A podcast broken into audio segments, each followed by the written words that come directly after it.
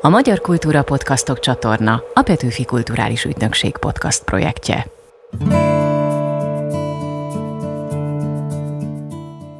A Petőfi Emlékév hivatalos műsorát a Talpig Magyart hallgatjátok, Rédl Ádám vagyok. Ebben az epizódban a haza bölcsével, Deák Ferenccel foglalkozunk, aki bölcsessége mellett híres volt emberfeletti alázatáról, kiváló vitakészségéről és túlcsorduló hazaszeretetéről is.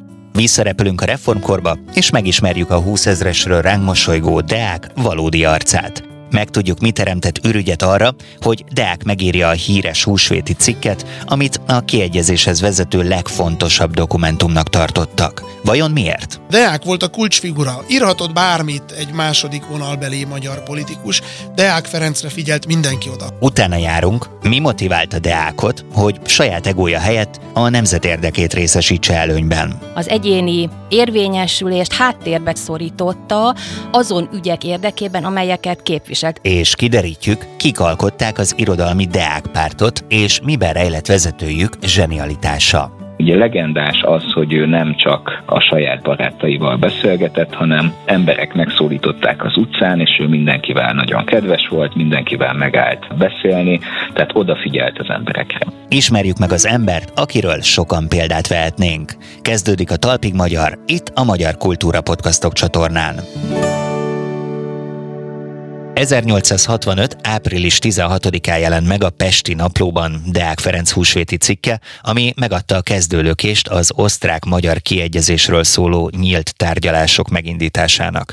A hazabölcse a korabeli magyar politika vezéralakja volt, így ez az írás felért egy hivatalos nyilatkozattal. De hogyan is született meg a húsvéti cikk? Mi teremtett ürügyet arra, hogy Deák megírja élete talán legfontosabb publicisztikáját? Deák Ferenc életének főművéről, a kiegyezésről Nánai Mihályal, a Rubikon Intézet főmunkatársával beszélgetek. Köszöntöm a stúdióban. Köszönöm a meghívást. A Pesti naplóban jelent meg, de Deák nem akarta közvélemény elé állni, amit én nem értek, hogy őszinte legyek, úgy jelent meg, hogy nem volt ott a neve a cikk alatt, sőt, ő ezt le is diktálta valakinek azért, hogy még a kézírásáról se lehessen megismerni. Mégis tudták, hogy ő írta. Mi értelme volt ennek az egésznek? Alapvetően ugye ez egy nagyon kényes politikai helyzet, amikor megszületik ez a húsvéti cikk, hiszen vagy engedünk a 48-ból, vagy nem engedünk a 48-ból. 1849 óta ugyanis a magyar politizáló közvélemény abban a hangulatban van, hogy egy, egy koronás hóhér, egy felkent bitor uralkodik Ferenc József képében, Ferenc József személyében, és nem tárgyalunk, nem engedjük el a jogosan, törvényszerűen 1848-ban elért eredményeinket. Ez egy kellemetlen álláspont volt, legalábbis sokak szemében ebből kihátrálni. Tehát Deák szempontjából nagyon fontos volt megszondázni úgy a közvéleményt, mint a bécsi döntéshozókat, hogy vajon ha egy ilyen gesztus, ami ugye a húsvéti cikkben egy kis arányeltolódás megtörténik, amit a vágyfülűek, akik a sorok között tudnak olvasni, azok érzékeltek. Csak az átlagember nem érzékelte, az nagyjából annyit olvasott ki belőle, hogy igen, igen, továbbra is tartjuk magunkat a 48-hoz, de a vágyfülűek és a sorok között olvasni tudók azok látták, és miután ennek pozitív volt a fogadtatása, onnantól kezdve már sokkal inkább föl lehetett vállalni ezt az álláspontot. Bécs felé is ugyanúgy, mint a nyilvánosság felé. Később aztán megjelenik Aponyi György konzervatív magyar úr Bécsben kiadott debat című lapjában már akkor Deák Ferenc nevével együtt a cikk, de kétségtelen a Pesti naplóban név nélkül jelenik meg, és ennek ez a háttere tulajdonképpen egy megszondázása a közvéleménynek, illetve a bécsi döntéshozóknak. Mi vezetett oda, hogy Deák a rengeteg író barátja között maga is tollat ragadjon, és megírja élete talán legfontosabb publicisztikáját, ezt a húsvéti cikket? Deák egy jogi lángelme, egy, egy jogi zseni már a reformkorban is, ugye 48-ban is igazságügyi miniszter volt. Messze ő látta a legélesebben, legpontosabban azokat a közjogi kérdéseket, amik a súlypontjai voltak ennek az egész viszonyrendszernek. Illetve Deák volt a kulcsfigura. Írhatott bármit egy második vonalbeli magyar politikus. Deák Ferencre figyelt mindenki oda. Ha Deák megadja a jelt, olyan, mint a vezér vagy a király. Tehát ő Magyarországon ekkor a szimbolikus személyiség, ezért teljesen mindegy, hogy mit írt bárki más, a fontos az, hogy Deák Ferenc mit írt, és a másik pedig az ő jogi szakértelme kellett hozzá. Ugyanakkor az kétségtelen, hogy ezeknek a gondolatoknak az első publikálása az nem Deákhoz kötődik, az előbb említett Aponyi Györgyhöz, aki ugye 48-ban még magyar kancellár volt, a konzervatív magyar urak egyike, és a közös ügyek felvetése, hogy csináljunk egy olyan államot, ahol, ahol a magyarság meglehetősen maga a dualizmus szó is Aponyi Györgynél jelenik meg először, tehát hogy kettős rendszer, és ott a, a közösséget, a közös ügyek jelzik, ezt ő már leírta egy előterjesztésében. És Deák már a húsvéti cikk előtt színfalak mögött egyeztetett Ferenc Józseffel, tehát ez valamelyest elő volt készítve, hogy na akkor most álljunk ki a nyilvánosság elő, hogy mit szólnának, ha egy ilyen fajta irányba indulnánk el. És ez a húsvéti cikk jelentősége, hogy nem a palota forradalom tört ki, hogy úristen, ilyet nem lehet csinálni, hanem tulajdonképpen bekerült a napi rendbe, meg a közvélemény elé ez az egész kérdéskör a közös ügyekkel és a kiegyezés előszelével. Ferenc József mit szólt egyébként Deákhoz, mert volt itt egy érdekes mozdulat, azt hiszem 1860-ban az októberi diplomával Ferenc József már rendet akart rakni Habsburg uralkodóként, de ott még azért reménykedtek Deákék az olaszok Ausztria elleni támadásában, és engedményeket kért Ferenc Józseftől. Tehát mennyire vette ezeket a kéréseket Ferenc József jó néven? Ha fogalmazhatok így. Deákot már az 1850-es években felkérték arra, hogy vegyen részt a birodalom vezetésében, hiszen az ő jogi szakértelme egyáltalán, hogyha az ő személyiségét meg lehetett volna nyerni a rendszernek, akkor az egy nagy legitimáció lett volna. De nyilvánvalóan ezt Deák udvariasan visszautasította. Hát ő ugye a, a 48-as ikonikus alakként ezt nem tette meg, hogy az önkényuralommal együttműködjön. És hát egyértelmű volt Deák számára is, hogy 1860-61-ben, ugye 61-ben ül össze egy országgyűlés, szavazni az októberi diplomár helyett már a februári pátensről, és egyértelmű volt, hogy ez nem elég ajánlat, nem elég kompromisszum. Tehát Ferenc József még nem ment el odáig a maximumig, amit lehet tőle várni, és azért nagyon határozottan vissza is utasította Deák. Ugye ő volt a felirati pártnak a vezére, a határozati párt az még erőteljesebb állásfoglalást sürgetett, de, de Deák, és ez Kossuth is elismeri, hogy igen, igen, 61-ben Deák még határozottan a 48-as alapon állt. És 61 és 65 között történik meg az az elmozdulás, hogy azt mondja Deák, hogy a birodalom biztos fönnállhatását tesszük első helyre, és a magyar alkotmányosságot a második helyre.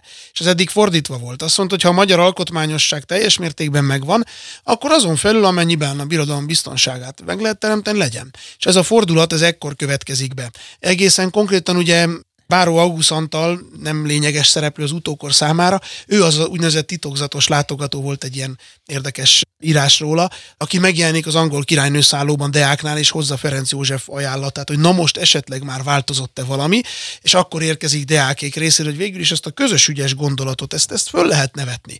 És akkor háttértárgyalások megindulnak, és miután ebbe egyetértés volt, hogy a közös ügyből ki lehet indulni, na akkor nézzük egy húsvéti cikkel, persze ezt még nem tudták, hogy az lesz a neve, szondázzuk meg, hogy hogy reagál erre a társadalom. Állítólag nem volt benne különösebb újdonság, mégis a kiegyezéshez vezető út legfontosabb dokumentumának tartják. Ez hogy lehet?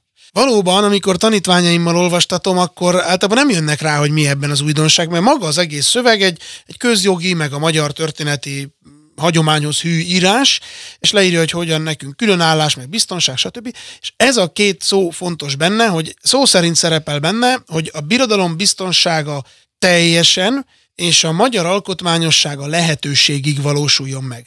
Aki ezt a két szót a nagyon hosszú cikkben felfedezte, az érzékelhette azt a fordulatot, amire már utaltam, hogy a magyar alkotmány csak a lehetőségig, tehát az lett az alap, hogy a birodalom létezik, van egy Habsburg osztrák-magyar birodalom, és ezen belül amennyire lehet, annyira teremtjük csak meg a magyar önállóságot. Ez jogi értelemben ég és föld a korábbihoz képest, pedig csak kettő darab rövid szó, hmm. ha valaki este fáradtan olvassa el, az nem veszi ezt észre. Említette, hogy ez az egész többnyire azért jött létre, hogy megszondáztassák a véleményeket, úgyhogy vegyünk részt egy gondolatkísérletben. Hogyha mondjuk akkori embernek képzeljük magunkat, akkor mi ragadta volna meg leginkább a figyelmünket ebből az írásból, hogyan reagáltunk volna, és átlagemberként sejtettük-e volna azt, hogy Deák írta?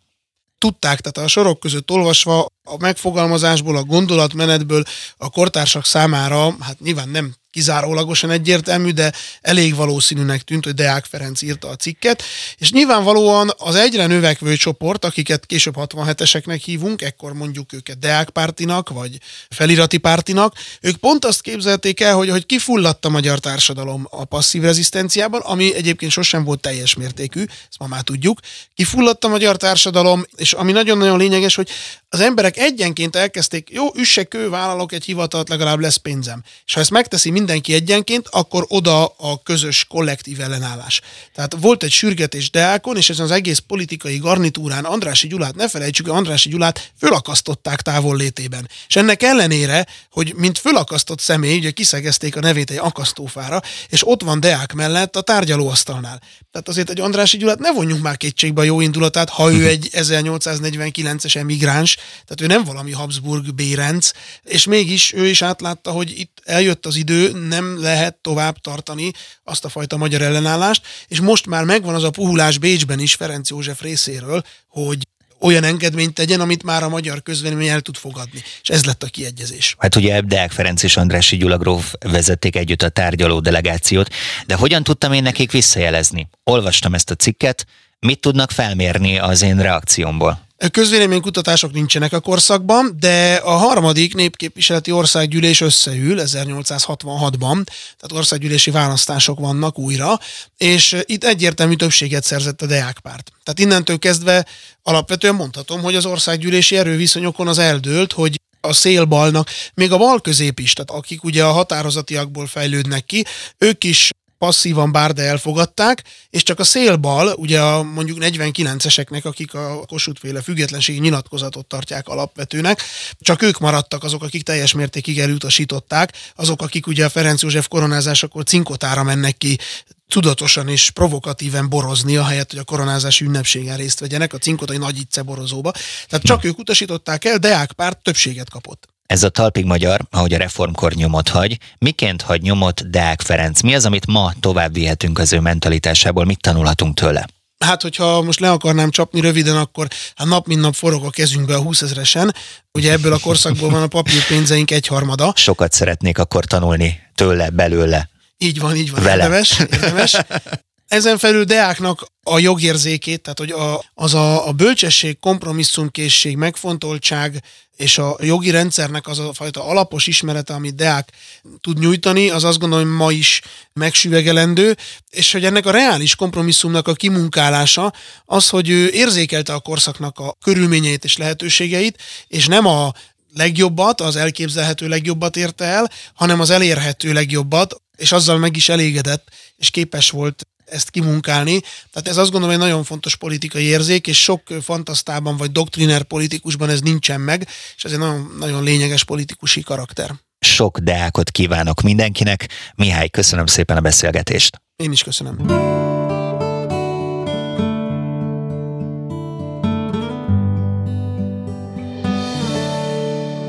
Kockáztathatunk mindent a hazáért, de a hazát kockáztatni semmiért nem szabad. Vélte Deák Ferenc, akit kortársai megfontoltsága és tisztessége miatt illettek a haza bölcse és a nemzet prókátora jelzőkkel. Vajon milyen vitapartner volt a koncepciózus reformer? Erről is kérdezem Völgyesi Orsolya történészt. Köszöntöm a stúdióban. Jó napot kívánok!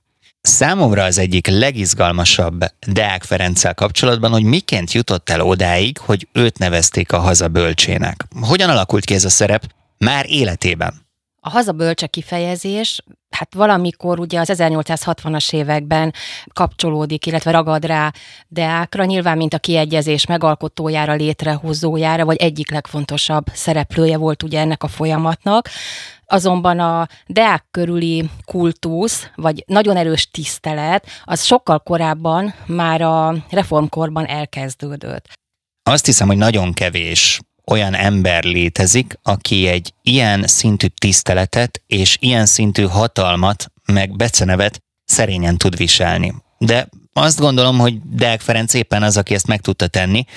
Észrevettem valamit, ami szerintem megkülönbözteti sokaktól. Alig voltak személyes ambíciói, politikusi pályáján erkölcsi értékek mozgatták. Ez tényleg így volt? Tehát tulajdonképpen neki volt egy erkölcsi értékrendje, és azt próbálta megvalósítani, nem pedig önmagát? Az egót háttérbe szorította? Deák Ferenc személyisége nyilván egy nagyon érdekes feladvány, és az ő politikusi habitusa is. Megint csak visszamennék egy nagyon-nagyon röviden a reformkorhoz, már ahogy kezdi a pályáját, ugye soha nem vállal fizetéstől és választástól függő hivatal, tiszteletbeli alügyész lesz, és a későbbi egy-két pozíció, amit a Zalavár megyében betört, szintén nem fizetéstől függ. Tehát minden esetben valóban az egyéni boldogulás, az egyéni érvényesülést háttérbe tudta szorítani, és háttérbe is szorította azon ügyek érdekében, amelyeket képviselt. Mindez azért is nagyon fontos, mert azt érdemes tudni, hogy a családi birtok Kehidán, illetve még Zalában összesen négy helyen volt birtokuk, nagyon nagy adósságoktól volt terhelt. És ő gyakorlatilag egészen addig, amíg a kehidei birtokot el nem adja, küzdik ezekkel a, az adósságokkal, de soha nem vállal olyan feladatot, ami fizetéstől, anyagi előnyöktől függ, vagy ezekkel járt volna. És az, az, az hmm. kétségtelen, hogy ezt megerősíthetjük, hogy mind mindig a, az adott kérdésre koncentrált, az adott politikai, megoldandó politikai kérdésre, és ezt mindig nagyobb összefüggésbe a haza, a nemzet ügyével szorosan összefüggésben tudta látni, és azokat az utakat, megoldásokat kereste, amelyek ehhez visznek, és valóban semmiféle úgy tűnik személyes ambíciója nincs, hiszen a miniszterelnökséget sem fogja majd 67-ben elfogadni. Tehát ez egy a megyei karriertől a miniszterelnökségig meglevő olyan ív, amiben ő tulajdonképpen mindig nemet mond, nemet mond bizonyos pozíciók. Ezen gondolkodtam is, hogy ott Andrási Gyulát javasolja Ferenc uh-huh. Józsefnek, és még az ajándékokat is visszaküldi, sőt, Igen. azt is elmondja, hogy ezekből a tárgyakból, amik ilyen értéktárgyként ott fellelhetők, kiket és hogyan kéne támogatni. Tehát, hogy Igen. az elvei valahogy így előrébb vannak. Így van, és hogy saját magát sem akarta megjeleníteni, tehát például az egész kiegyezési folyamatot lezáró szimbolikus aktuson az uralkodó megkoronázásán sincs jelen. Játszunk egy kis csiki-csukit. Én kifejezéspárokat hozok, és kíváncsi vagyok, hogy valamerre dőle a mérleg, kirakhatjuk-e a kacsacsört, vagy ezek párhuzamosan működnek az ő életében. Deák politikája összességében elfszerű volt, vagy inkább gyakorlatias? Hát ez egy nagyon nehéz kérdés, és én ezen sokat gondolkoztam. Én azt gondolom, hogy alapvetően elfszerű volt, de az kétségtelen, hogy ha felhozzunk egy korai példát, az 1839-40-es országgyűlést, vagy magát a kiegyezést, a kiegyezés konstrukcióját, tudott bizonyos elvekből engedni is, de voltak sarokkövek, amelyekből viszont sosem. Tehát, ahogy a kiegyezés esetében mondjak egy példát, nyilván az egy folyamat volt, hogy a 1848-as törvényekből fakadó personálunióból eljutott odáig, és el tudott fogadtatni az őt követőkkel egy olyan konstrukciót, hogy bizony a birodalommal vannak közös ügyek. De amiben soha nem ment bele, soha meg sem fogalmazódott a fejében az, hogy legyen egy közös birodalmi parlament. Tehát most egy példának hoztam, hogy voltak bizonyos olyan sarokkövek ezekben a még pragmatikusnak tűnő kompromisszumos megoldásaiban is, amelyekhez mindig is tartotta magát. A következő kifejezés pár erkölcsös, amiről ugye már beszéltünk, és vagy taktikus politikus volt-e, mert hogy eszméletlen jó stratéga volt. Hát én, én azt gondolom, hogy itt nekem egyértelmű, hogy az ő, ő erkölcsisége, az erkölcsi normák, amelyet követett, azok azért a, a taktikai lépések fölött álltak. Politikai modorra régi vágású uh-huh. volt, vagy ellenkezőleg korának megfelelően modern gondolkodású liberális? Modern gondolkodású liberális. Ennek a legjobb példája az, hogy a bátyja, aki akkor már a harmadik országgyűlésen követ, 1830 három elején pontosan azért mond le, mert érzi, hogy az 1830-as évektől megjelenik egy új politikai irányzat, új politikai szelek fújnak, ez pedig ugye ez a nemzeti liberalizmus gondolata.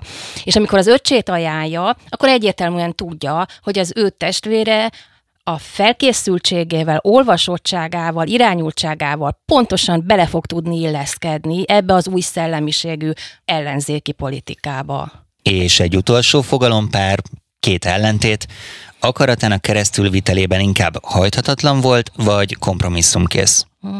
Mind a kettő szerintem. Egyenlőség eljön? Ö, igen, igen, igen, igen, igen. Tehát, hogy azt gondolom, hogy tudott kompromisszumokat kötni, de amikor azt látta, hogy itt a helyzet valaminek a megvalósítására mindig is csak a nemzet érdekében, a nemzet megmaradása, vagy a kibontakozás érdekében, akkor egyfelől ehhez ragaszkodott azokhoz az elvekhez, azokhoz a megoldási javaslatokhoz, de mindig tudott mérlegelni, hogy melyik pillanatban, vagy, vagy éppen hosszabb időtávon mi az, ami a nemzetfejlődése szempontjából fontos. Én szívesen vitáztam volna vele, mert azt gondolom, hogy egy nagyon intelligens ember, aki vitatkozik és nem veszekszik. De ön szerint összességében milyen vitapartner volt? Deák nem az érzelmekre akart hatni a felszólalásaiban, a megszólalásaiban, hanem általában nagyon is megpróbált racionálisan, észszerűen érvelni. Az volt benne, én most megint csak a reformkorra utalnék, a nagyszerű, hogy az új gondolatokat, a reformjavaslatokat olyan érveléssel tudta tálalni, hogy azokat is meg tudta szólítani, akik nem voltak feltétlenül a reformok hívei. Tehát nagyon jól érezte azt a politikai közeget, azokat a politikus társakat meg tudta szólítani, akik esetleg nem voltak olyannyira a reformok mellett elkötelezettek. A másik, hogy a reformkorban legalábbis soha nem ő volt a, a nagy, fontos javaslatoknak a kezdeményezője, hanem megvárta, még egy követtársa megteszi a javaslatot, például volt ilyen, amikor költseítette meg a nagyon ütős, fontos javaslatokat, ő pedig hallgatta, hallgatta a hozzászólásokat, és a vita egy pontján összegezett, és azt is mutatta, hogy és akkor most hogyan tovább, hogyan tárgyaljuk tovább, hogy eredményre jussunk. Tehát nagyjából ilyesmi volt, nem személyeskedett, és az ilyen jellegű megszólalásokat ellenben vissza is utasította. És úgy tudom, hogy nagyon figyelt a vita partnerére is. Igen, hm. ez így van. Az fontos, hogy meghallgassuk a másikat. Igen. Egy záró kérdést engedjen meg nekem, mondhatjuk, hogy Deák a magyar Gandhi? Már csak azért is, mert hogy rengeteg érdekes párhuzamot találtam. Ráadásul, ha jól számoltam, akkor egy fél évszázaddal megelőzte az indiai változatát. Ő is ugye az igazságtalan törvények ellen küzdött, magán és közéletben egyaránt a kiegyenlítésre törekedett, meg még lehetne sorolni. Nem tudom, hogy mondhatjuk-e, hogy olyan magyar Gandhi, nyilván ez egy teljesen más történelmi szituáció, egy teljesen más helyzet volt, de az kétségtelen, hogy ezzel a kérdéssel ugye már foglalkozott a történeti szakirodalom, például a Csapodi Tamásnak van egy dolgozata, aki ezzel számot vet, ami nagyon érdekes, hogy a nemzetközi szakirodalmat is felkeltette Deák és az 1850-es évek passzív rezisztenciája. Passzív Tehát rezisztencia? Ez maga ugye a szakirodalom, és maga Gandhi is elméletileg is megközelítette ezt a passzív ellenállás, illetve az erőszakmentesség és a polgári engedetlenséget, de azt is mondanunk kell, hogy igen, nagyon sok olyan elem van, ami megelőlegzi, esetleg lehet előképe Gandinak, de azt is látni kell, hogy a magyar viszonyokban is gyökerezik, mert a magyar nem nemesség azért már az 1820-as években is nagyon tudta, hogy hogy lehet betartani a központi hatalomnak, hogyha törvénytelen intézkedéseket hoz. Tehát, hogy ez egy nagyon érdekes párhuzam, helytálló is lehet, de nem gondolom, hogy teljes egészében, hmm. hanem inkább elemeiben. Mindkettejüknél ott a jogi vonal, az emberközpontoság. Izgalmas ezen elgondolkodni szerintem, de úgy mélyebb összefüggéseket nem lehet ebből leszűrni. Igen, hát nyilván az adott történelmi szituáció azért nyilván egy angol gyarmatbirodalom részének lenni, az lényegesen különbözik, de azért azt is látni kell, hogy például a 19. század első felében a magyar politizáló elit az úgy tekintett Ausztriára, illetve hát a Habsburg birodalomra, mint amely úgy mondták, hogy koloniális szisztémában, vagyis egyfajta gyarmati sorban tartja a magyar gazdaságot. Tehát egy ilyen önképe is volt a magyar politikai elitnek. Orsolya, nagyon szépen köszönöm a beszélgetést. Nagyon szívesen.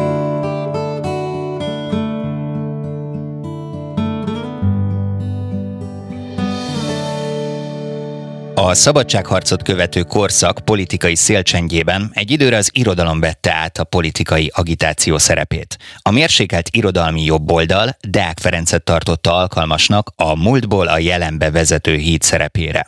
Kik alkották az úgynevezett irodalmi deákpártot, és mit vár tőle az irodalmi értelmiségi elit? Erről is kérdezem Vaderna Gábor irodalomtörténészt. Üdvözöllek! Üdvözöllek, és üdvözlöm a hallgatókat!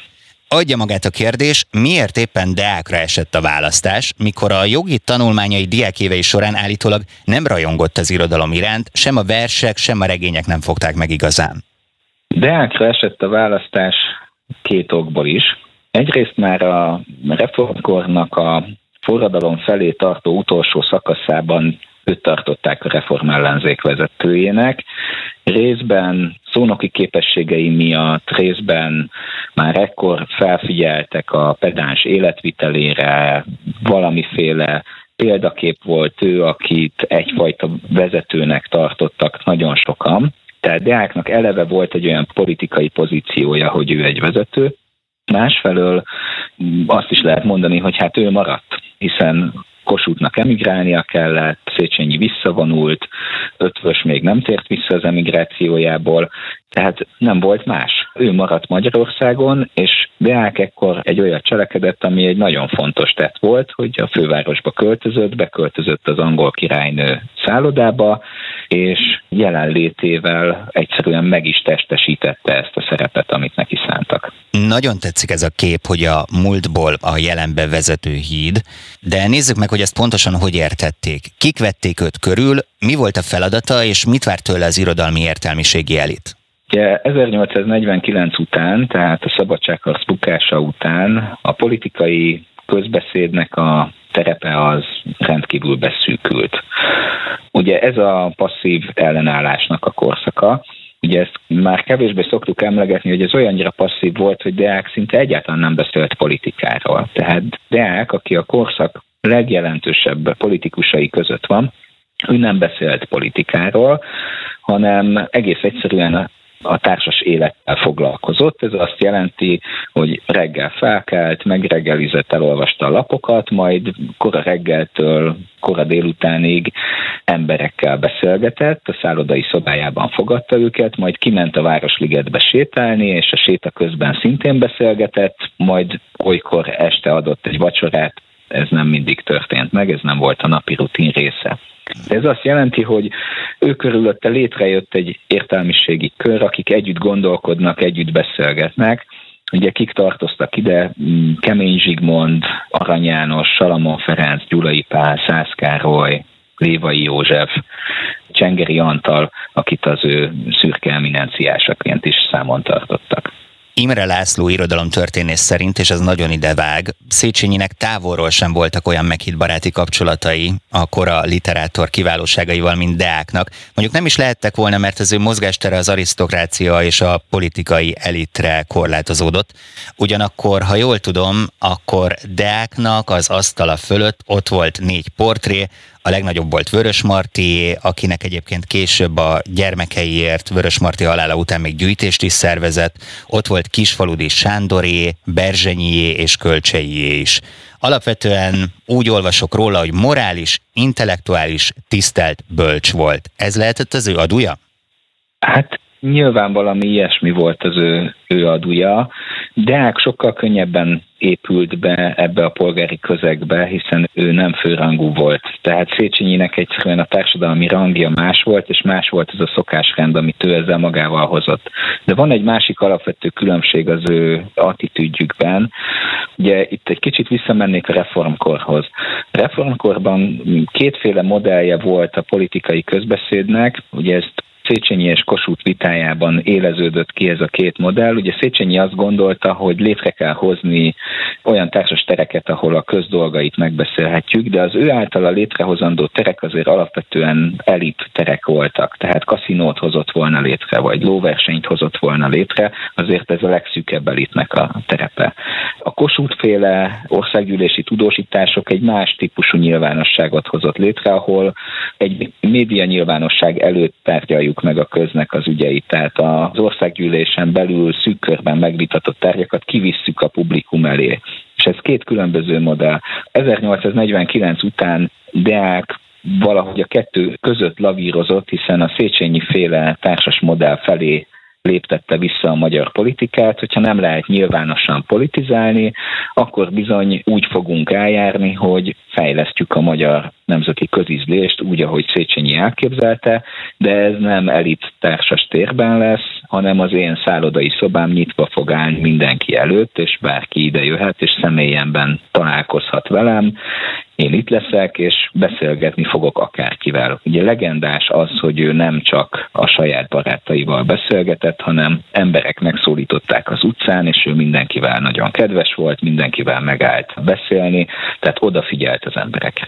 Szerintem egyébként Arany János ezt jellemzi valahogy. Megszegett néhány szokásos sémát, de a Jó öreg úrról című töredékében ezt írja, és a hazafiság ne lenne méltó berény mindannyinál, azt mondanám, nagyobb volt benne az ember a hazafinál. És ez szerintem nagyon sokat elmond. Igen, tehát hogy ő személyében képviselt egy olyan erényességet, amivel tulajdonképpen színre vitt egy politikai modellt. Ugye Arany egy másik epigrammájában, amit egy szalon vezető arisztokrata hölgynek írt, Bezerédi Istvánnénak, ezt úgy mondja, hogy ott, mikor fordulón volt a haza sorsa, bölcse ajakáról nekem is hult morsa. Ugye hát képzeljük el azt a szituációt, ahol Arany János morzsaként szedegeti fel azt, amit Deák Ferenc szól, tehát ez megmutatja azt, hogy hát a legnagyobb magyar költő is úgy tekintett Deákra, mint akinek minden egyes megnyilatkozása valamiféle már-már kinyilatkoztatás szintű megnyilatkozás. Nézzük tehát ezt a korszakot. Úgy látták, hogy út lehet Deák munkája a magyar polgárosodás szerves fejlődése felé. Amellett, hogy fantasztikus ember volt. Mit ért el Deák Ferenc? Mi az ő öröksége? Deák Ferenc két dolgot ért el.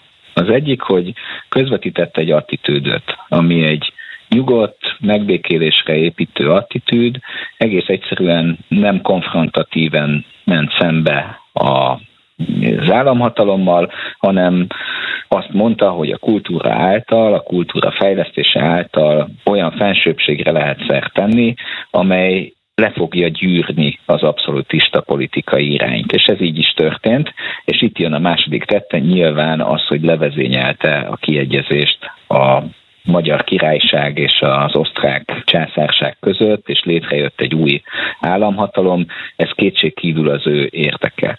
Mindezt úgy, még egyszer mondom, hogy passzív ellenállás alatt közjogi kérdésekkel nem is foglalkozott, sőt, amikor az 50-es évek elején Schmerling, az osztrák államhatalom magasrangú képviselője őt meghívja Bécsbe tárgyalni, akkor ő ezt visszautasítja, és ezt a levelet közzé is teszi, hogy mindenki számára ez világos legyen, hogy nincs itt a politizálásnak az ideje, hanem azt majd meg kell várni, majd el kell egyszer oda jutni. Ugye itt nagyon fontos az, hogy mivel foglalkozik a, a politikai kérdések helyett, a Nemzeti Színház megmentésével, az akadémia újraindításával, a Vörösmarty árvák megsegítésével, Kazinci emlékünnep szervezésével, tehát kulturális kérdésekkel foglalkozik e helyett, és ez egy nagyon fontos üzenet volt a kornak. Ez az, amit aztán úgy érzett az utókor, hogy itt van valamiféle kulcsa annak, hogy most a kiegyezést hogyan értékeljük, és utána az osztrák-magyar monarchiát hogyan értékeljük. Ennek az ambivalens értékelése is innen ered, hiszen az osztrák-magyar monarchia nagyon sok tekintetben nem a deáki örökséget fogja folytatni, miközben Deák ennek a politikai rendszernek a szimbolikus politikai létrehozója, atya, szimbóluma, ezért van, hogy míg Arany János számára egy szent volt, addig a nyugatos költők már elég kritikusan látták Deák figuráját. Nyugtass meg kérlek, Deák idősebb korára megkedvelt az irodalmat? Deák szerintem mindig is nagyon kedvelte az irodalmat.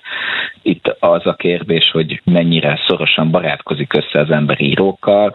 Ugye fiatalabb korában azért politikus társként szoros kapcsolatot ápolt Kölcsei Ferenccel, de nyilván mint író is hatott rá. Nagyon jó barátságban volt Vörös Marti Mihályal, akivel nemzedéktársak is voltak, és aztán a századnak a második felében Arany János, Szász Károly, Lévai József, Gyulai Pál, Salamon Ferenc egytől egyig írók, költők, irodalomtörténészek voltak, tehát tulajdonképpen az ő értelmiségi köre itt már szinte csak írókból áll össze. Úgyhogy én azt gondolom, hogy ő mindig is szerette az irodalmat, és képes volt arra, hogy váltson egyik nemzedékről ugorjon át a következő nemzedékre. Gábor, köszönöm szépen a beszélgetést. Köszönöm szépen.